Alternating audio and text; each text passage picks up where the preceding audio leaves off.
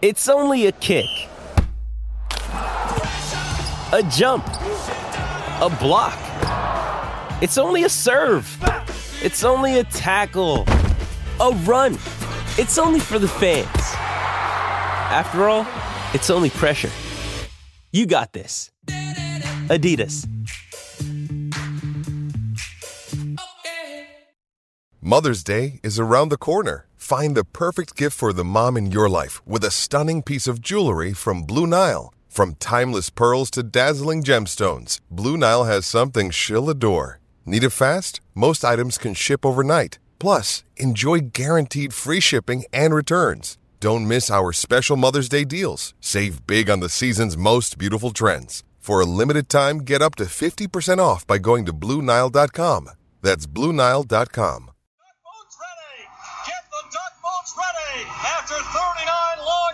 the Cup is back home! The Bruins are 2011 Stanley Cup champions!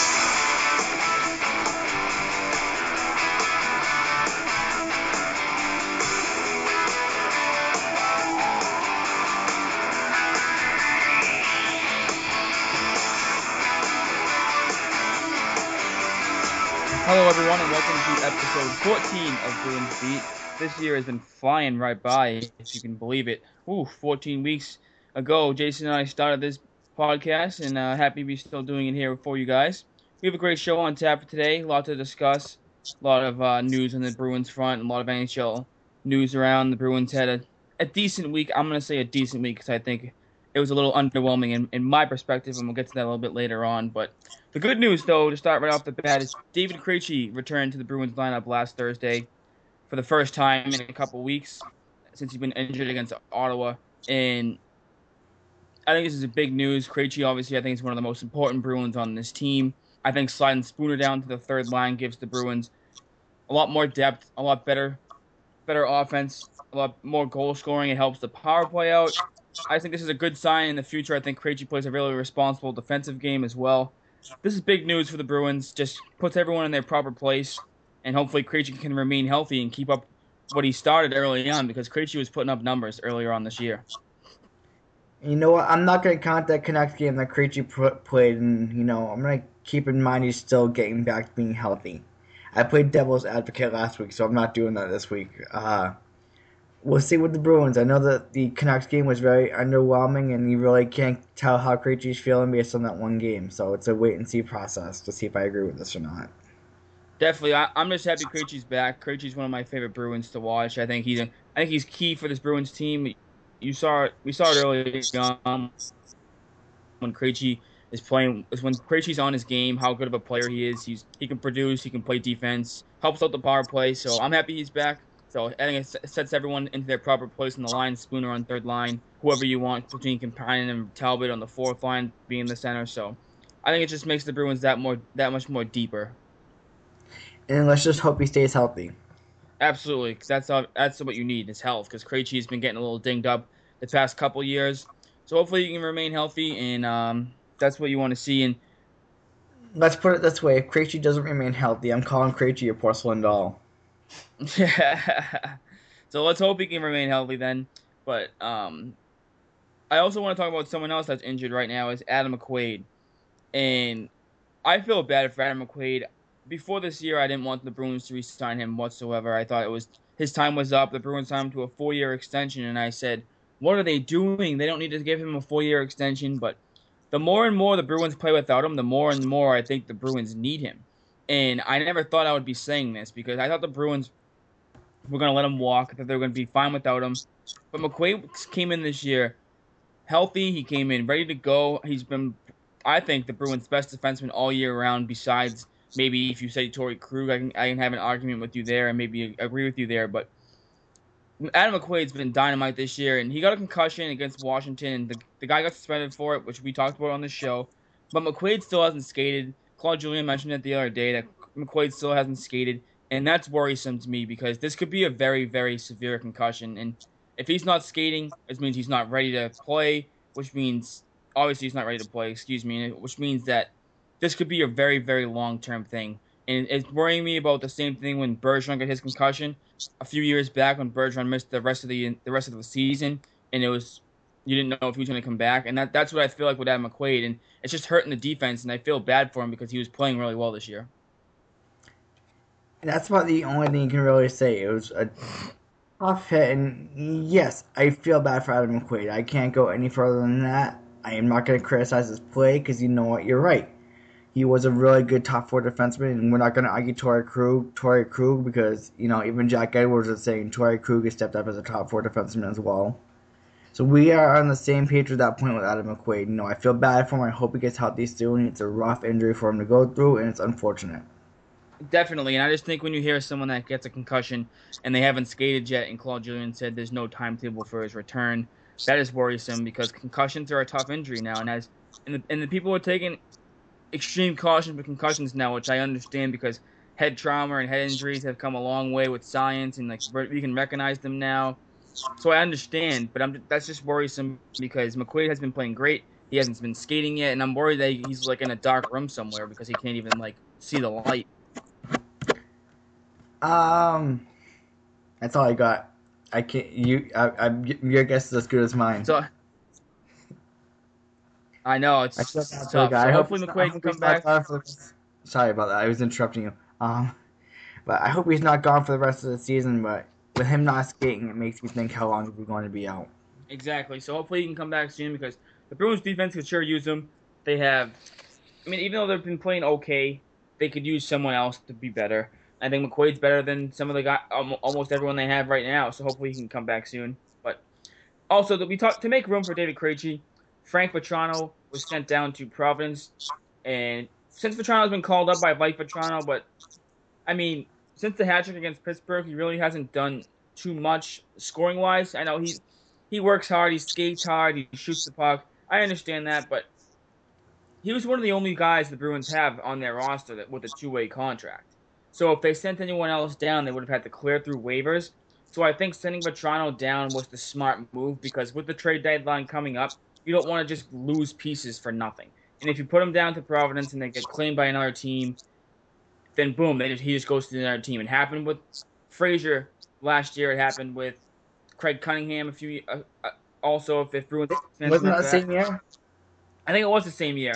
So so yeah, it I happened. believe that was the same year. Fraser and Cunningham were the same year. Yeah, so it happened twice. So I think the Bruins learned their lesson, and hopefully we're just like, well, we're not going to send this person down to the minors because he'll have to go through waivers, and someone was going to pick him up. Same thing that the Bruins did with to Detroit this year. They picked up Landon Ferraro off of waivers. So I think that's why they sent Vatrano down because Vatrano has a two-way contract, and I think he'll be back up before the year's over because I think the Bruins are going to make some trades here.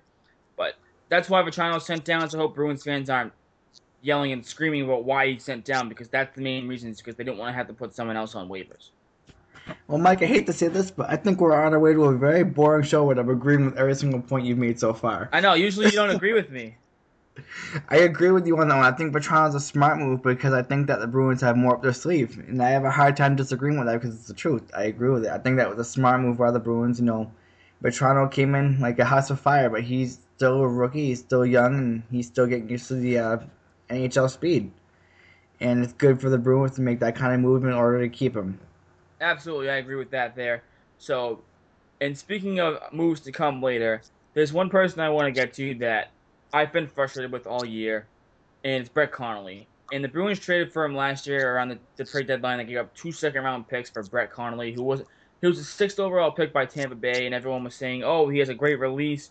He's good. He's he's going to be a good player. Maybe a change of scenery will help him out in Boston. Like going from Tampa to Boston will help him out." And since I've been watching Brett Connolly, he has like one goal in his last about 35 games or so. And I, I know 35 is a stretch, but the last a few games ago they said he had one goal in 30 games, and I'm just very disappointed with Brett Connolly, and I don't see why he keeps playing. And he's playing with Bergeron and Marchand, and I just don't understand why. I don't think he's a good player. I don't think he brings anything to the table. I just the, the Brett Connolly experiment should be over. Get rid of him, get him out of town, send him somewhere else. I do not care. I don't. I don't want to see him. But you, you have a great point. That's why I think Brett Connolly is still in the lineup because Connolly is not one of those players with a contract that you can just send down. So I think that the Bruins are probably looking to move him, and you can see that things are starting to happen because we're, I'm going to get a little bit ahead of us, but we are going to be discussing this anyway, because they have started working with contract discussions with Loui Eriksson, which if I'm foreshadowing this, those contract discussions probably aren't going to work out. They're probably there so that the Bruins can say, okay, it didn't work out, so let's try to trade him. And you can you can see moves starting to happen. You can hear the chirpings. Yeah, it's true, but I, I just don't want I just don't want him on the team anymore. To be honest, I think his time's done. He's playing with you. You put him with Bergeron and Marchand, and he's not producing. It's the same thing with Reilly Smith last year. You had Reilly Smith with Bergeron and Marchand. He wasn't producing. He wasn't doing anything, and it was just Bergeron and Marchand doing it all themselves. And you can't be doing that. And it, for them too, them two should be able to play with a guy that, that knows how to play the game. And Like, who are you going to trade Connolly for at the moment, unless you package him in a deal? I, I don't think you're gonna be able to trade Connolly for much. I just don't want him on the team anymore, to be honest. Like I, I just want him off the Bruins. Like I don't think he's gonna. think, you, think, you think that the Bruins should cut him, put him on waivers, and let somebody else take him? Well, I wouldn't put him on waivers because I think you can get like a maybe a, like a fourth round pick, which I think is, That's that, that's that's going to take time. The Bruins have to work out a trade, and that means packaging him. That you know, I Yeah, agree. so- I, I don't want Connolly on the team, but I don't think that it's going to happen tomorrow. I think it's going to happen, just not tomorrow. yeah, that's what I'm saying. I, I know it's not gonna happen tomorrow either, but I'm just saying like I'm fed up with him. I hope it's soon. That's what I'm saying. I hope it's soon. I, I, I hope it's before the I hope it's before the deadline. I think that there is probably something big in the works. I mean, you can already start hearing the chirpings with Eriksson. So Yeah, and speaking of Loui Eriksson, um, there was rumblings from Darren Dreger saying that Loui Eriksson and the Boston Bruins have begun speaking about contract extension. As you all know, Loui Eriksson is in the final year of his contract for four point two five million dollars contract. This contract he he did sign with the Dallas Stars, so it's his last remaining contract that he signed before he got to Boston. But Loui Eriksson's having a solid year. I've been saying that Loui Eriksson's been one of the better Bruins all season long. I get that, but Don Sweeney came out and said that they've been talking to his agent, Cam Neely on Felger and Maz 98.5 The Sports Hub said he's been talking to his agent trying to work out some extension for Loui Eriksson. They want to keep him, it seems like. I'm not so sure I want to keep Loui Eriksson, and I wrote an article about it on CLNSradio.com about why I think the Bruins should trade Eriksson. And like I said, I get it. He's having a good year, and he's sol- he's a solid player. But I don't want the Bruins to overpay for him. And this is what happened with Peter Chiarelli, where he was signing everyone to four-year extensions, five-year extensions, no trade clauses for for money that they didn't deserve. And Loui Eriksson's going to be 31 next five-year contract. That and I'm worried about the Bruins doing. If the Bruins can get him for a cheap deal and a hometown discount, trust me, I, I will take it because I don't mind Loui Eriksson on this team this year. He's been proving me wrong. So I'll take a hometown discount. But if Loui Eriksson wants six or seven million dollars for five or six years, I'm sorry, that's not worth it to me. And I want to think. I want to get what you I was gonna say the same thing. He's not worth six million. Uh, not yeah. I would give him up. I would even mirror the same contract he has, but he won't even take that. I don't. I don't see a deal working out for the Bruins and Eriksson. I think that these talks are just talks to get people really looking for a trade. Uh, well, I, that's what I want them to do. I want them to trade Loui Eriksson by the trade deadline because if you don't re-sign him or you can't, if you don't, if you offer him some contracts and he rejects and he and his agent goes, no, we want this, and you feel like, okay, well, we don't want to give you that, and you and you aren't going to sign him, you have to move him by the deadline. You have to because you then you if you don't move him by the deadline, at July 1st comes around free agency and he just walks for nothing, which I think is even stupider. Yeah, the Bruins. Are, Don Sweeney's smarter than that, and you know there's gonna be people who want Loui Eriksson, especially if those teams are playoff contenders or fighting to get into the playoffs, which a lot of the Canadian teams are doing. The Bruins are gonna. I'm gonna call this right now. The Bruins will end up trading Loui Eriksson, especially with the way that, which I don't know if we mentioned it yet, but Pastrnak came back this week as well. Oh yes, Patrick did come back as well. I, we'll talk about that in just a second. But yeah, I think I think you're I think you're onto something there because I think Loui Eriksson should be traded. That's just my opinion. I think he should be traded because teams give up a lot at the trade deadline, a lot, and I think you could package Loui Eriksson with something, maybe Kokochev, maybe Seth Griffith, where you just go, okay, Loui Eriksson and so and so for this player. And there's a lot of teams in the West. Here's what I would do if if the if, if the Bruins by any chance struggled. And I'm gonna force. I'm not gonna foreshadow anything, but if the Bruins started struggling to the point where they lost their grip on the playoff run, and like I said, I've, my prediction still is true. We're on a roller coaster ride with this team that we really can't predict this team. But say the Bruins did struggle and come February they're out of playoff contention, I would trade Loui Eriksson and try to get a draft pick out of it and still build towards the future. Knowing that you have a couple of young guys that you can just call up specifically Vatrano. Yeah, that could, that could be an idea too. But first round pick It's, Loui. it's, it's, it's, it's like I said, this idea is pending. The Bruins could be playing great and could go for that top four defenseman too at Loui Eriksson. There's several options that the Bruins have based on where they'll be in the standings in that time period. Yeah, Loui Eriksson definitely gives them options, and I, I just think he should be packaged for something. Whether, like you said, whether you said if it's a draft pick, whether they start crapping the bed and going in the other direction, or whether for a defenseman. But the Bruins should trade Loui Eriksson. You don't need to re-sign Loui Eriksson to an extension at age 31 years old. You just don't need to do it. He's played fine. I get that, but it's time to move on, in my opinion. And I agree with that. It is time to move on if the Bruins can't sign him to a reasonable contract. A reasonable contract, meaning one or two years. And as you said, the Bruins have younger players to step in. Vatrano got sent down, but can get easily called back up. David Pash returned from injury. He already has three points since he's been back in the Bruins lineup, which I think is great to see that he's putting, he's producing and putting points on the board. So the Bruins have some talent there to bring up if they trade Loui Eriksson. So I'm not worried about filling in Loui Eriksson's shoes. I'm more worried about filling in the back end of the defense because we've been saying how bad the defense has been all season long. So I think they need to show that up. Yes, I do. think- I do think they need to shore up the defense if they want to make the playoffs and make a run. They're not. They're not going to have a choice. I mean, you like I said. I said it last week. The Bruins defense is showing its age.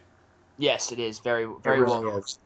very much so. But And I can't blame Tuukka Rask for the Bruins defense showing his age. The only thing I can blame Tuukka Rask for was that first lousy goal he gave up in the Canucks game. Other than that, I have a hard time blaming Tuukka Rask. yeah, and that's all I wanted to get to next is Tuukka Rask. I just want to touch on Tuukka Rask briefly, and I think this is Tuukka best season with the Bruins so far, especially with the defense he has. He hasn't been he's been having to make difficult saves and keep the Bruins in games.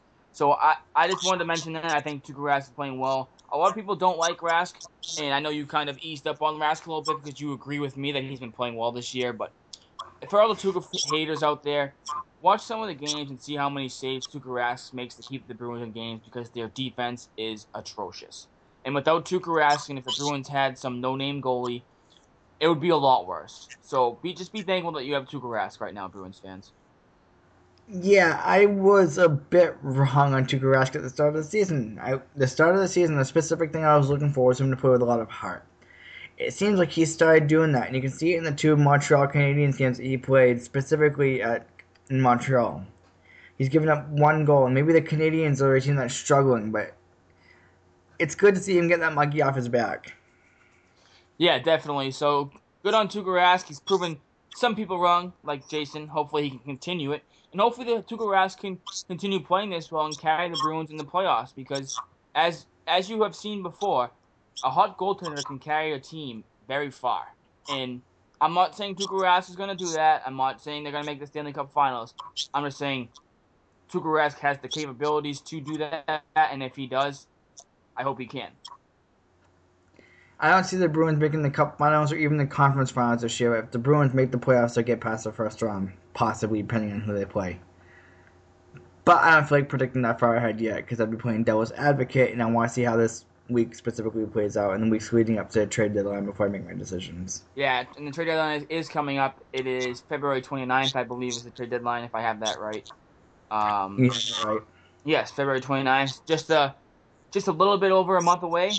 A little bit over, so we'll have another month, another like a couple, three or four more episodes to see where the Bruins stand by then. For, to And make- our trade, de- and we and we will have like a trade deadline special on March fifth, that week, at, the week of the deadline. Yes, we- absolutely we or- will. So that'll be the key factor of whether Jason hopefully predicts the Bruins make the playoffs or not. So wait and see on that one. But uh, I predicted a three and zero week this week, and I was very close transitioning here to the Bruins breakdowns. And Needless to say, I was completely wrong. yes, like you, your devil's advocate finally came out last week and finally got proved to be wrong. But that's okay. You know, It was my goal. I, I, I, I made a joke out of it. I said to everybody, I was like, I predicted doom and gloom because I could. Because I knew that would be wrong. And I was hoping I would be wrong. I wanted to be wrong. absolutely. So the, So it worked. But I wasn't wrong about the Canucks game. no, you weren't. You weren't wrong. About, you did say they were gonna lose that one, so oh man. But anyways, the, so the first game the Bruins had was uh they finally came back home after that road trip and played Toronto. And Toronto has been playing better of late. They've been competing hard. They've been. I think Co- Coach Mike Babcock has Toronto Maple Leafs believing in themselves a little bit. Even though they're not a playoff team, they compete. They work hard, and even though the Bruins kind of dominated play, Toronto gave them a good solid effort there. Toronto had good goaltending. Yes, too. James Bernier played a lot Bernier- better. Yes, Bernier played really well. He's making some key saves for the Maple Leafs, keeping the Maple Leafs in the game. So I don't. And uh, the Bruins did end up pulling it out though. And Brad Marchand scored with under a minute to play after he had a goal called back for being offside. And I'm to be honest, I don't like that rule to be able to challenge an offsides because it just takes away from the game. The challenge lasts like six or seven minutes, and everyone's just standing around. That was ridiculous. That challenge. I know. I just don't like them. I don't like coaches being able to challenge offsides. And I think it's just this, a dumb NHL rule. I get you want to be able to challenge goals and goalie interference and whether someone kicked it in or not, but offsides? Are you kidding me? So what? Should we should we now start challenging icings too? Oh no, that should have that should have been an icing. You should, and then Yeah. wh- While we're at it, let's get rid of the hybrid uh, hybrid icing rule and bring back some of the big hits after those icing plays. yeah, it's, make this game more interesting. yep. You know, bring fighting back too while we're Should at we be it. able to challenge every penalty too? Like, what is going on here? Like, that's a like. I get it. Sometimes you. That's the best part about sports. Sometimes the human element comes into play. And yes, I get it. If it was the, if it happened against the Bruins, I probably would be. I probably would be like, whatever. I probably would be a little bit agitated. But that's what happens in sports sometimes. Is the, is that it's a hum, The games are so fast now that sometimes you can't catch every single minor thing that happens. And now with all the technology we have, everything's being micromanaged and under the microscope of every little thing that happens. And I hate Hey, it. Mike. Quick question: What? What do the NFL and NHL have in common? Bad commissioners. Okay, we're on the same page there. I, I, just, I didn't actually think you would guess that, but yes, bad commissioners. Yes, I I, just- everyone knows Gary Bettman. Batman and Uh, Goodell suck. Yes. I, I, I wanted to say much worse, but I contained myself there. So I'm glad that you said suck, because that's that's a better thing to say. But anyway, so I just hate that offsides rule. Why are you why are you able to challenge offsides? I just don't understand that. It just doesn't make any sense to me. I'll never understand it, and it cost the Bruins a goal. But you know what? It, the the hockey gods redeemed themselves and gave Brad Marchand still the game-winning goal with under a minute left. And it was kind of a freaky play, but you know what? It was pretty It was cool. fluky. It was the flukiest goal I've seen in a long time, and Brad deserved it. He did deserve it. That's what I'm saying. The hockey, the hockey gods came back and said, "You know what? Uh, you scored a goal and they, they took it away from you, so I'm going to give you this game-winning goal anyways." Which is good because I think the Bruins deserved to win that game. The Bruins dominated play, and it was good for the Bruins to get two points and finally get a win on home ice. Because as you, me and you have both said that for some reason they can't seem to win on home ice. For some reason, I, I don't understand why they have a winning record on the road and a losing record at home. Which riddled me that, which doesn't make any sense because usually the Bruins are a good home team. It's just baffling. I don't know. I could have sworn two years ago when I saw them play 42 games at home, they had all but like 13 losses total. I don't Yeah. know how that in two years. I know it's ridiculous, good for the Bruins to got two wins. Tuukka Rask played solid in that. Um, good team win. Good to get the this week off to the right foot. They were playing because they're playing some winnable games right now, and you have to win the games that you're supposed to win. Because bef- when you start, All three. when you're Supposed to win all three. Yes, you're supposed to, but you know you got to you got to get some points out of here because, like we, as you and I talked about before too, the Eastern Conference is going to be a dogfight to the end because everyone's playing well. Everyone's right around the same area of points. Tampa Bay's heating up now. Florida's still doing well. Detroit, Montreal. Even though Montreal is struggling, they're still pretty close to a playoff spot. So the points are crucial. So it's good for the Bruins to get two points there and against Toronto. The Western Conference, like I said, I'm looking at the standings. The Western Conference is more spread out, but even look at the San Jose Sharks, who have been surging lately. We were talking about that. Yeah, earlier. which which is making me aggravated. Yeah. But hopefully they can have another losing streak and start start sucking again. Right. But So this uh but let's transition here to the the Bruins game on Tuesday, and this was the game of the week for me. I know Ari probably for all Bruins fans that we're looking forward to a game this week. It had to have been Tuesday night in Montreal. And before we get into the game, I want to just say that to Montreal, very classy to have a Denna Laing uh, video before the game. They donated all the Winter Classic jerseys, raffled them off, and gave them to the Denna Laing Foundation. So props to Montreal for that. very respectable. I appreciate that. I, appreciate that as a hockey fan because obviously Denna Laing was the woman who was paralyzed in the first ever winter, in the first ever women's winter classic. So props to Montreal. They did something classy, and I respect that. Yeah, I know. You know, my, you have a hard time hating Montreal when they do something like that, and you know it was a great move wearing the Winter Classic jerseys again too. Yes, I was- Before the game, I was a little nervous that the Bruins were wearing the Winter Classic jerseys because, as you saw during the Winter Classic, they wore them and it didn't even show up, and they got their faces kicked in by Montreal. So I was a little worried that they were going to wear the Winter Classic jerseys and suck. But you know what? The Bruins came out and they had a great effort in Montreal, superb effort in Montreal, and the whole team played well. They were ready to go. I think Tuukka Rask played on his head to be honest. I think Tuukka Rask made some great saves, kept the Bruins in the game. Finally, the Bruins were able to break through. The Bruins went up early with Max Talbot, who I think is having a phenomenal season. Got the Bruins on the board first to, and beat uh, Mike Condon for the one nothing lead, and then Montreal did end up tying it one one. But after Montreal tied it, the Bruins just kept making a push and kept making a push, and finally were able to break through, and the Bruins were able to get a nice victory there in Montreal. Yeah, and what was interesting was the way that they utilized Pastrnak when he came back. That was the game Pastrnak came back. You know what I mean? Yeah, and then pa- pa- came was great because like we were being you and I have been talking about Pastrnak for quite some time now, so it's great to see them come back. And you know what? He had an impact on the game. He scored the the third goal to kind of put the game away. No, he did. And it you know, it was a nice goal too. And you know what? He didn't play that many minutes, but the way they played him, it was just really smart for Claude Julien, just to bring him back and ease him into the game, Yeah, and he and have, him still be effective. it was great that he had a nice impact during the game as well. He was, uh, and also before Pastrnak scored, Trish Bergeron, who passed Cam Neely in all-time points in the Bruins uniform. And that what a time for him to pass Cam Neely to score the, the game-winning goal against Montreal. A nice little wraparound goal to beat Mike Condon, put the Bruins up two to one, and then boom, Bruins never looked back.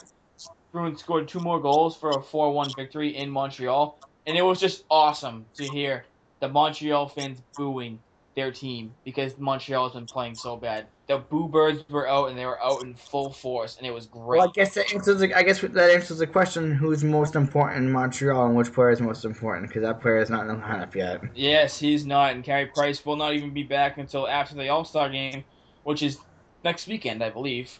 The All Star game is next weekend. Yeah, I know Monday is my birthday, so the Bruins are playing that Monday game on my birthday. So Next, yeah, next weekend's the All Star game, though, right?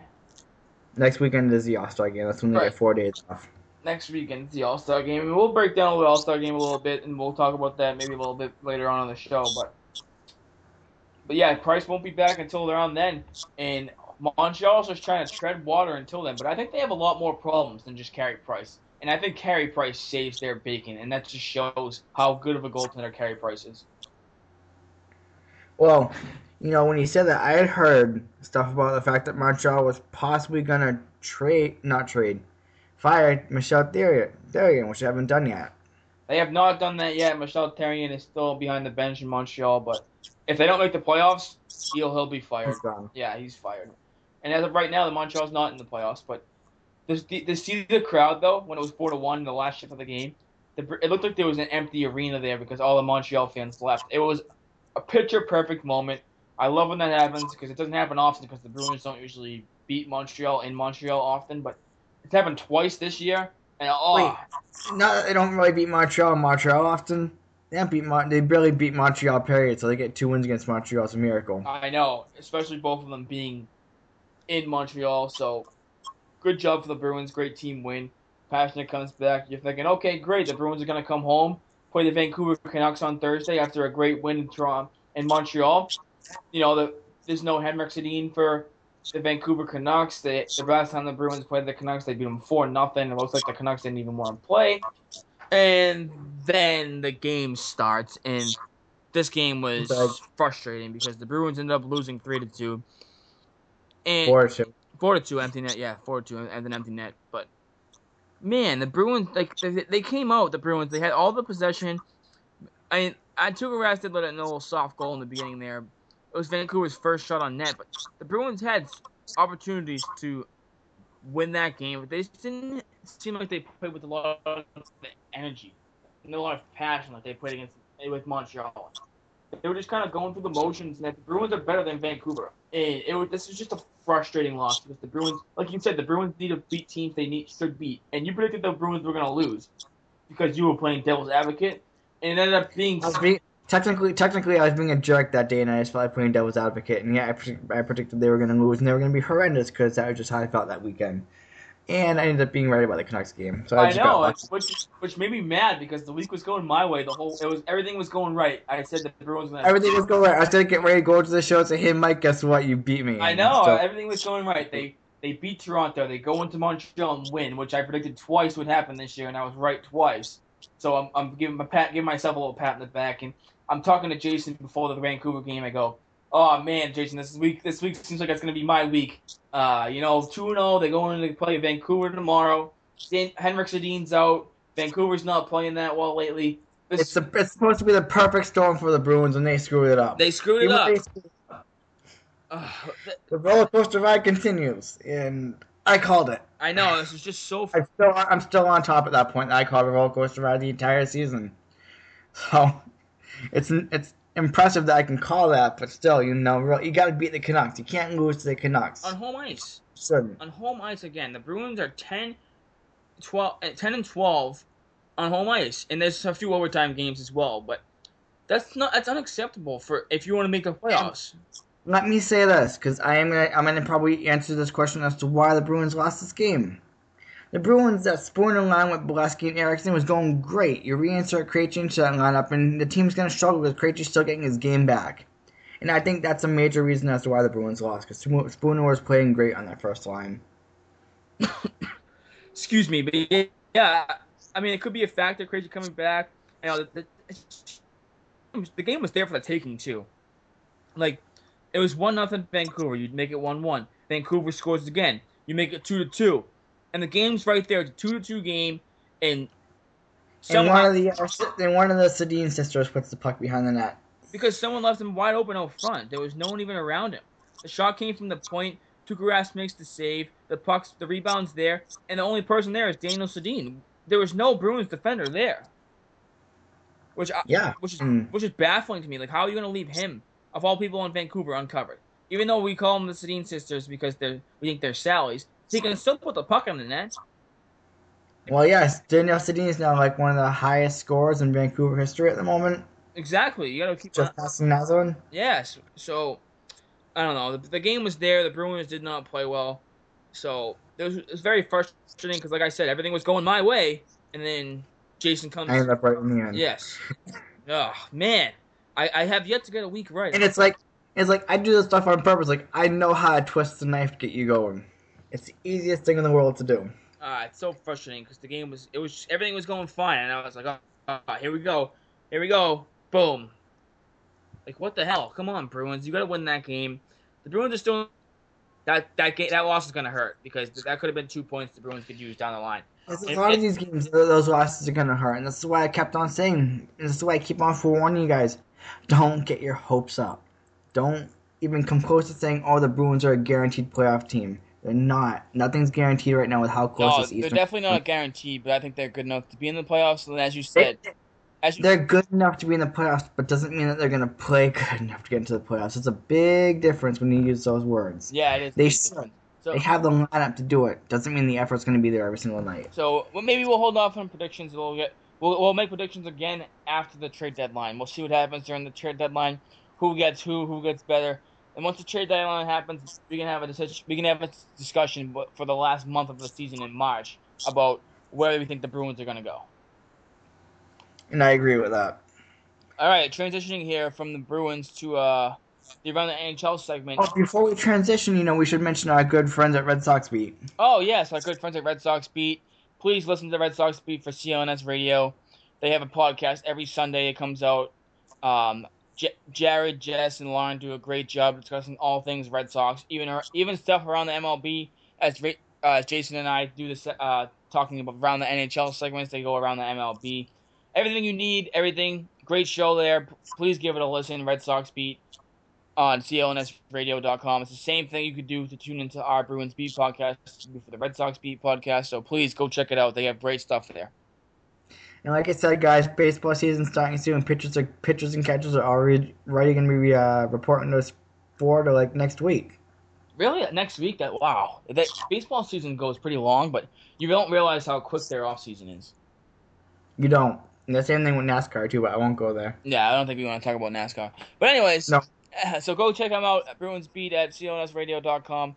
Great show. They'll talk everything you need to know about the Red Sox. But now we'll transition here.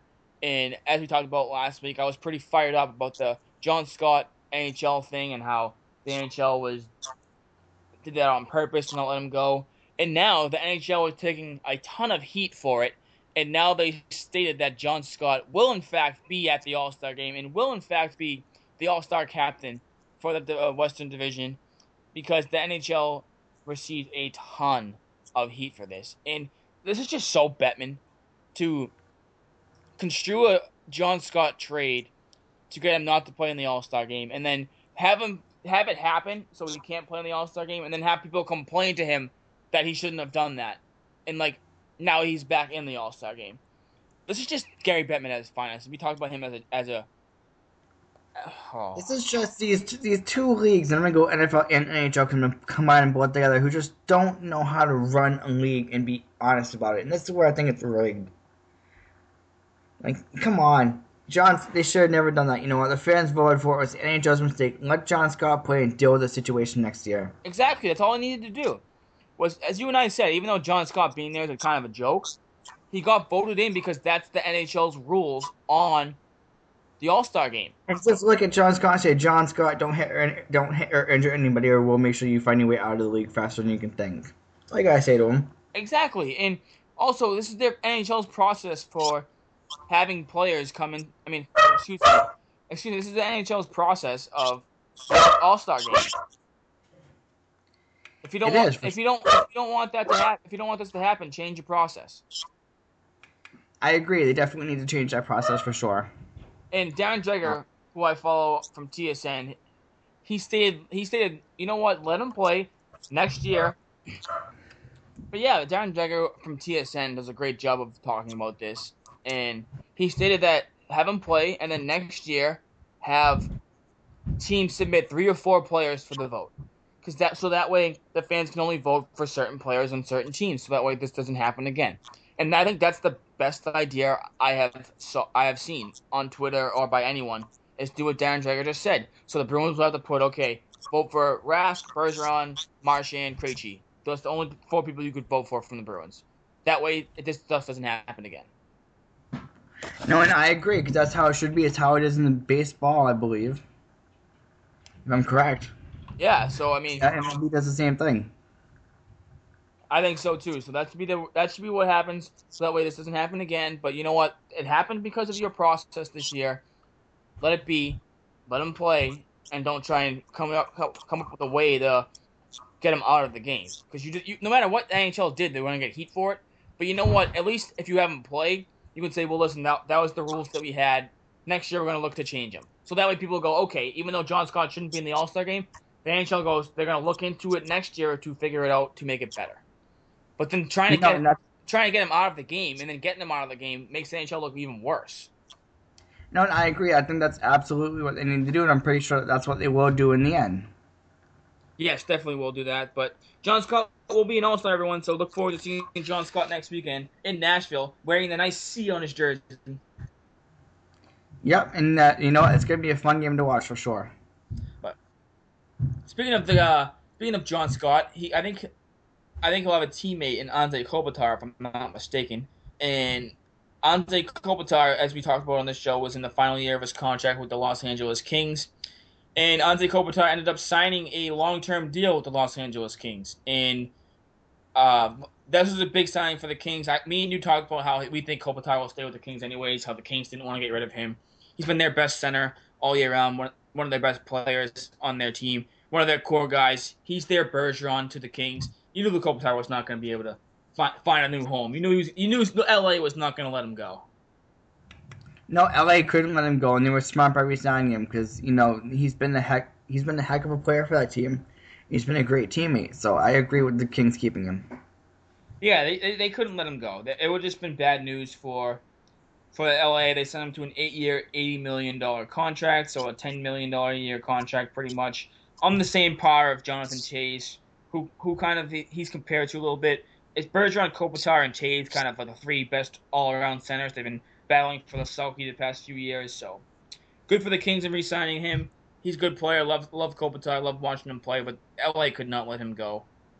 No, they couldn't. But now you got to figure out how they're going to re-sign Milan Lucic, who wants to stay in LA as well. Yes, I saw a report this week that Milan Lucic is loving his time in Los Angeles. The Bruins traded him to the Kings this past offseason for Colin Miller and Martin Jones, and Lucic is loving every second of it. And, he, and there's reports that Lucic wants to stay. But I also noticed that the LA Kings did not approach him for a contract extension yet. And it'll be interesting to me to see if, if LA wants to keep him. I feel like Lucic has had a decent year, not a great year, but he's playing okay. He likes LA. Lucic's a good player. LA, I think LA fits his style of play, just like Boston fit his style of play. So if he was going to go somewhere, I feel like LA was a good place for him to go. They play kind of more of a, a heavier game and like a hitting style game than most teams play. They don't really play the skill type game. But Lucic's going to want a decent amount of money. This is probably going to be his last big contract. He's he's um I think he's gonna be 28, 29 years old. So this is gonna be the last time Lucic can kind of cash in for a contract. So I'm wondering what LA would even start, like begin to offer him because. But is he is is Lucic worth the kind of contract? Is he, does he have the stats and have the numbers that show that he's worth it, worth that kind of contract this year, or is he just another role player? I don't think he's worth a big contract, but I'm saying it's interesting interesting to see what Lucic would want and what the Kings would offer him because Lucic did sign a six million dollar a year offer with the Bruins. I mean, does that mean he thinks he's more than that six million dollars? Does he sign for he's like? I know, I, I, know, I know he's not. I'm not saying he is. I'm saying does he think he is? Does he think he's worth more? Do you think there'll be a team out there that would pay him more than six million dollars? Because I think that there's a team that would overpay for Lucic. Oh, of course, but that means that the Kings won't get him back, and that's why I'm predicting that the, the Kings don't keep him. Yeah, that's that's why I was bringing up the point. I want to see what the the Kings would offer him and like what he's asking for. That those. He's, he, Lucic is worth the Beleskey like contract. Yeah, I would say that the most that Lucic is, is made. Lucic should be get like five million dollars. Four. I wouldn't go higher than four. I I'm a, I wouldn't go higher than four either, but I'm saying five million dollars is probably the max I would spend on Lucic. If I, yes, and that's probably the offers that he'll get in free agency when he goes. And I think he's gonna get more than five in the free agent market, to be honest. He will. Well, whichever team chooses to get him, if they want to screw up their team bad enough, yeah, they'll give him that. If they want to get a big name player on their team. Yeah, and that's that's why I'm interested to see how this plays out with the Kings because I want to see like would he take a home down discount? Will he ask like what is his market value? Like what is he asking for? And that's why I think this is a fascinating story to keep an eye on is Milan Lucic and the Los Angeles Kings. An even more fascinating story is the stories going out in Tampa Bay. Oh, this story is absolutely incredible as we talked about before, Jonathan Drouin requested a trade from Tampa Bay. Tampa Bay has put sent him down to the AHL. He's played a few games in the AHL. All of a sudden, you're hearing reports that Jonathan Drouin did not show up to an AHL game. And you're thinking, oh man, did he get traded? Because that's the first thing that comes to your mind when a player doesn't show up for a game. You think, oh, he got must have been traded. But then Tampa Bay comes out with a report saying he didn't show up on his own. He's suspended without pay he didn't show up on purpose, and because he didn't want to get hurt, he asked the Tampa Bay Lightning if he could just practice with them instead until he's traded to not risk injury. And this story is just building by the day. And Steve Yzerman, the Tampa Bay, is it is it Yzerman or is it Shanahan? It's Yzerman. Yeah. Oh, yeah, it's Yzerman. Yzerman, he's uh hasn't budged yet because I think he's looking for a deal that's going to help his team out too. He doesn't want to just get rid of Drouin for nothing. Drouin was a third overall pick, I believe. So it, definitely a top five pick. You can't just give up Drouin for nothing. So this dilemma is just going to keep going and keep, and it's just been fascinating to see. Want to hear something insane? What? I agree with the Tampa Bay Lightning. Sit his, sit, his, sit his butt down. Let him ruin his own career. Yeah, he's being a baby. Yep, let him ruin his own career. Just sit him. Don't trade him, sit him. Make force force his hand. Well, he can't really do anything about it right now because Well, you they, right they, they suspended him. They don't want him on their team, and it's just been there uh, are reports coming out now that he's not a good teammate and he's obviously immature, immature player. So I don't- I don't know who's gonna suspend him and make Jonathan Drouin come back and apologize and be willing to be a team player. That's how you teach these players to be to be team players.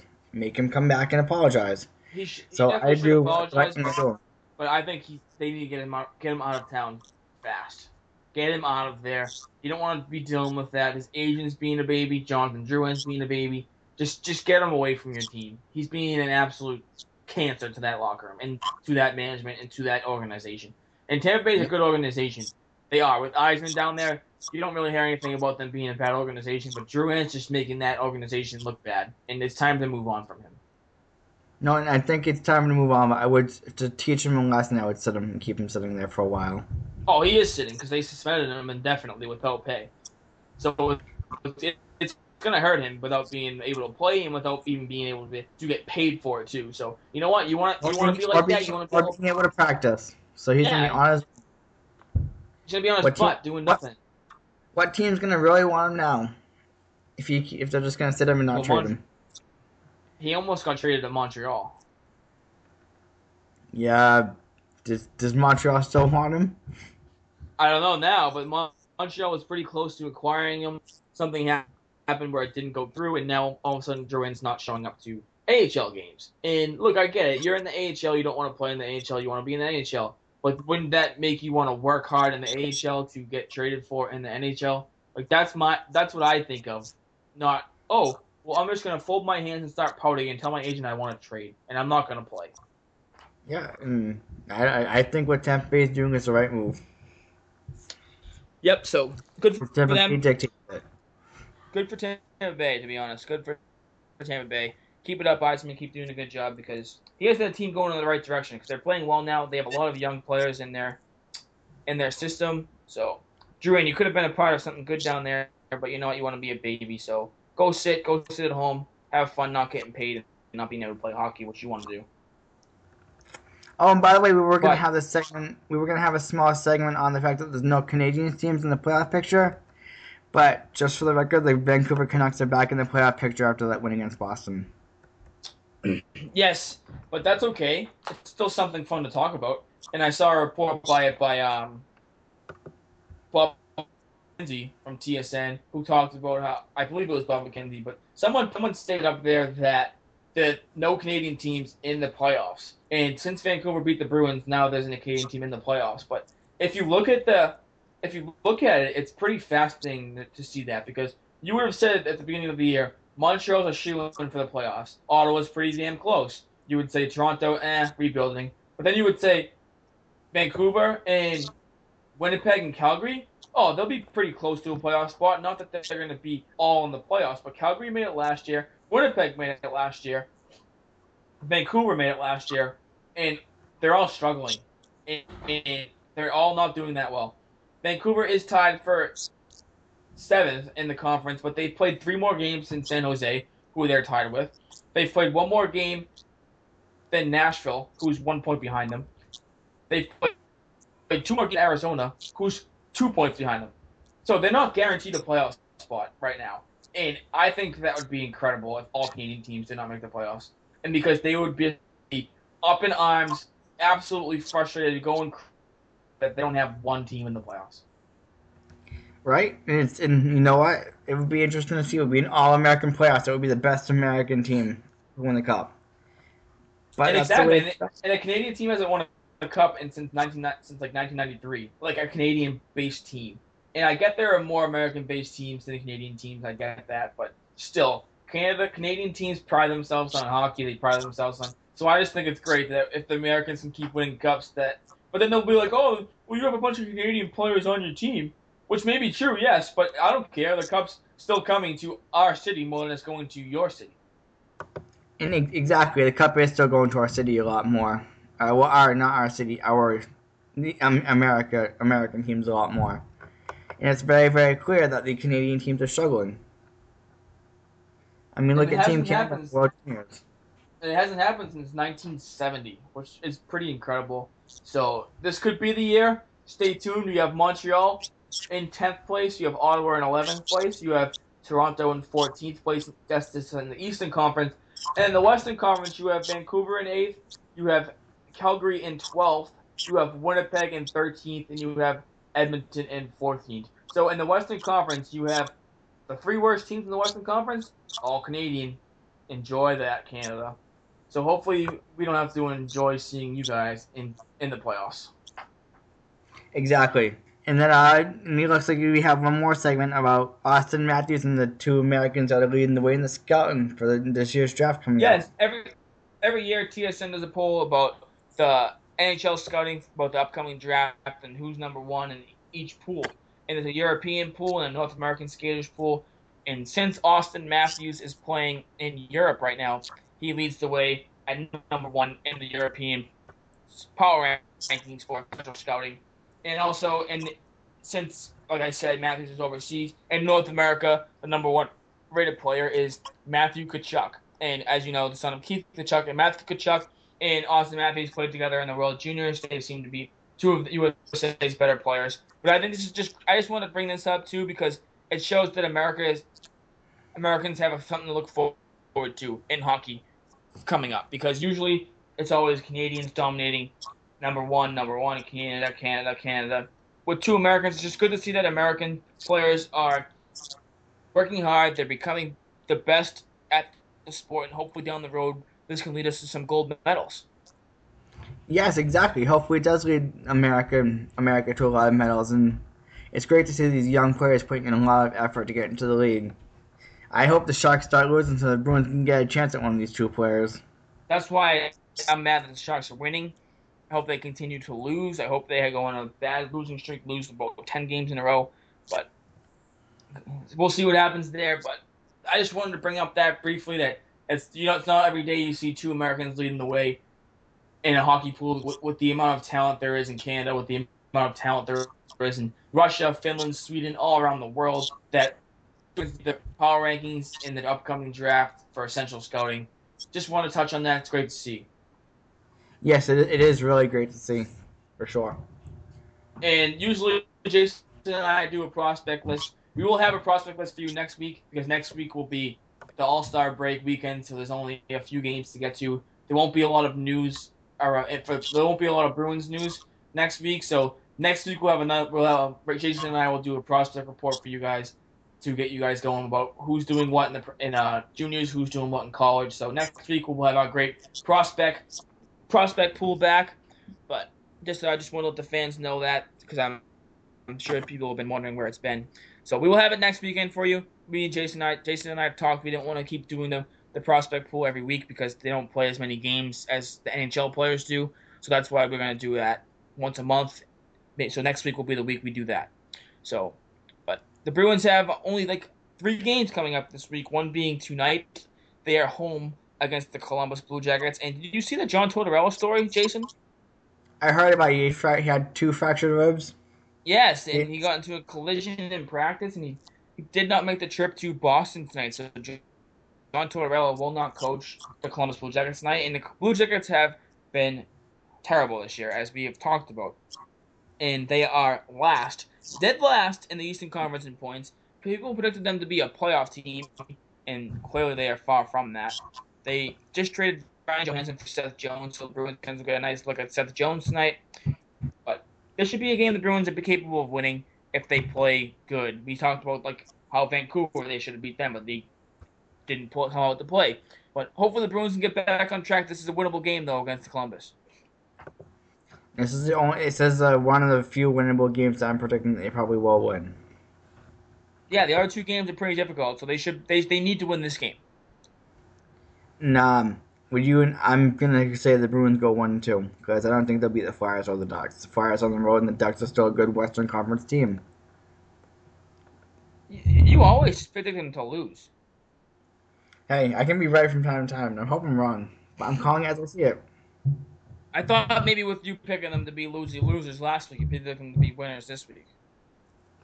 So if I pick them to be losers this week, then they're probably gonna be winners this week. Yeah, that's a good point. So maybe you, predicting them to lose, so they keep winning. But I'm gonna say two and one. If you're playing, if you're playing it logically, I'm predicting at least they'll lose to the Flyers based on the fact that they're on the road and they've struggled against the Flyers this year. The Anaheim Ducks, yes, I understand that they're struggling out west, but the Western conferences are still really dominant conferences, and the Ducks could turn it up at any given point. They still have Ryan Getzlaf, and the team still is a good team that was in the playoffs last year. So logically, that's where my argument would come from that the Bruins could possibly go one and two. If they're gonna go two and one, the game that I'm guaranteeing the loss would be the Ducks. I'd say that they have a chance against the Flyers. Yeah, I think I think they're gonna go two and one this week. I think they're gonna lose one of the games against the Flyers and Ducks. And if I had to guess, I'm gonna say they lose the Ducks game and their home lo- their home woes continue, because for some reason the Bruins just don't like to play well at home. So that's the game I'm gonna predict that the Bruins loses against the Ducks. I think they're gonna beat the Flyers. The Bruins had the Flyers on their heels the last game. They were up three to two, and then they just blew they blew it. The Bruins were were there. For the, the game was there for the taking. So I think the Bruins will be able to correct their mistakes and beat the Flyers. The, so- the issue, the issue with that is the Bruins are it twice against the Flyers. That's what I'm saying, but I think they're gonna be able to right their right their um their ways this time. That's what I'm that's what I'm predicting. I think they're gonna be able to go into Philadelphia. They're gonna be able to win some. They're gonna be able to win and correct their mistakes. That's not that's what I think. I think they're gonna lose to the Ducks. I think the Ducks is the only guaranteed loss. I'm just, just for the sake of having one of us disagree, I'm gonna go one and two. You're gonna go two and one. Our both of our the one game we're gonna disagree on is the Flyers. I'm okay Yes. with that. Yes, exactly. So, but like you said, the, the, the Bruins need to get two points tonight first. If they lose tonight, Jason and I, I guarantee you, we'll have a field day on them next week if they lose tonight. Yeah, if they lose tonight, I'll worry about that. I'll worry about that next week. But it's gonna, it's gonna, it's gonna kind of sort of prove my point as to what I've been saying all along. So I'm really, yeah, I'm really smart when it comes to this. If they lose tonight, I'm just gonna not really have to say much. It's gonna just prove my point. And we don't want Jason to be devil's advocate and negative Nancy next week. So Bruins, please don't lose. I- I know Claude Julien's I won't be negative Nancy next week, trust me. But it's just gonna be honest. It's gonna, it's just gonna be like, yeah, I called it, but I don't. They, they can't lose tonight. They better not lose tonight. Claude Julien, Well, I know you're listening to our podcast right now. So please tell your team not to lose tonight, so we don't have to hear Jason next week complain about you guys losing to Columbus. Yeah, if they lose to Columbus, it's just going to prove my point. I don't have to say much. It'll prove my point about this team. I've been saying it all season long. We're going to be an up and down team, roller coaster team. The only thing I've really been wrong about was Tuukka Rask's play. Yes, so so uh, two and one for me, one and two for you, and that concludes this week of Bruins Beat. Next week we'll have a great show on tap. We'll discuss these next three games that the Bruins have on the agenda, all the Bruins news, and plus it'll be a great all great pre All Star Game show because the All Star Game is next weekend. So Jason and I will be talking about that. Our prospect report will be back next week as well. So don't forget to uh, follow us both on Twitter at Jason Buckley 91 at Mike Seta 22 for all Bruins news, all our podcast stuff, all our articles get posted on Twitter all the time. Please don't forget to check out CLNSradio.com for all all related pieces on the Bruins, whether it's prospect repeat, prospect reports, Providence Bruins, um, opinion pieces, game breakdowns. We have all that there. Uh, also, don't forget to follow uh, to download us on iTunes, right, Jason? Yes, you can find us on iTunes at Boston Bruins Beat Podcast. You can also find us on our CLNS radio app as well. Yes, please don't forget to uh, give us some ratings, give us some reviews on that. All reviews are appreciated. Even if you hate us, by all means, tell us you hate us. That's fine with us. We'll try and improve to make sure you guys like us. But that wraps up our show for this week. We'll talk to you next week. Go Bruins. Go Bruins!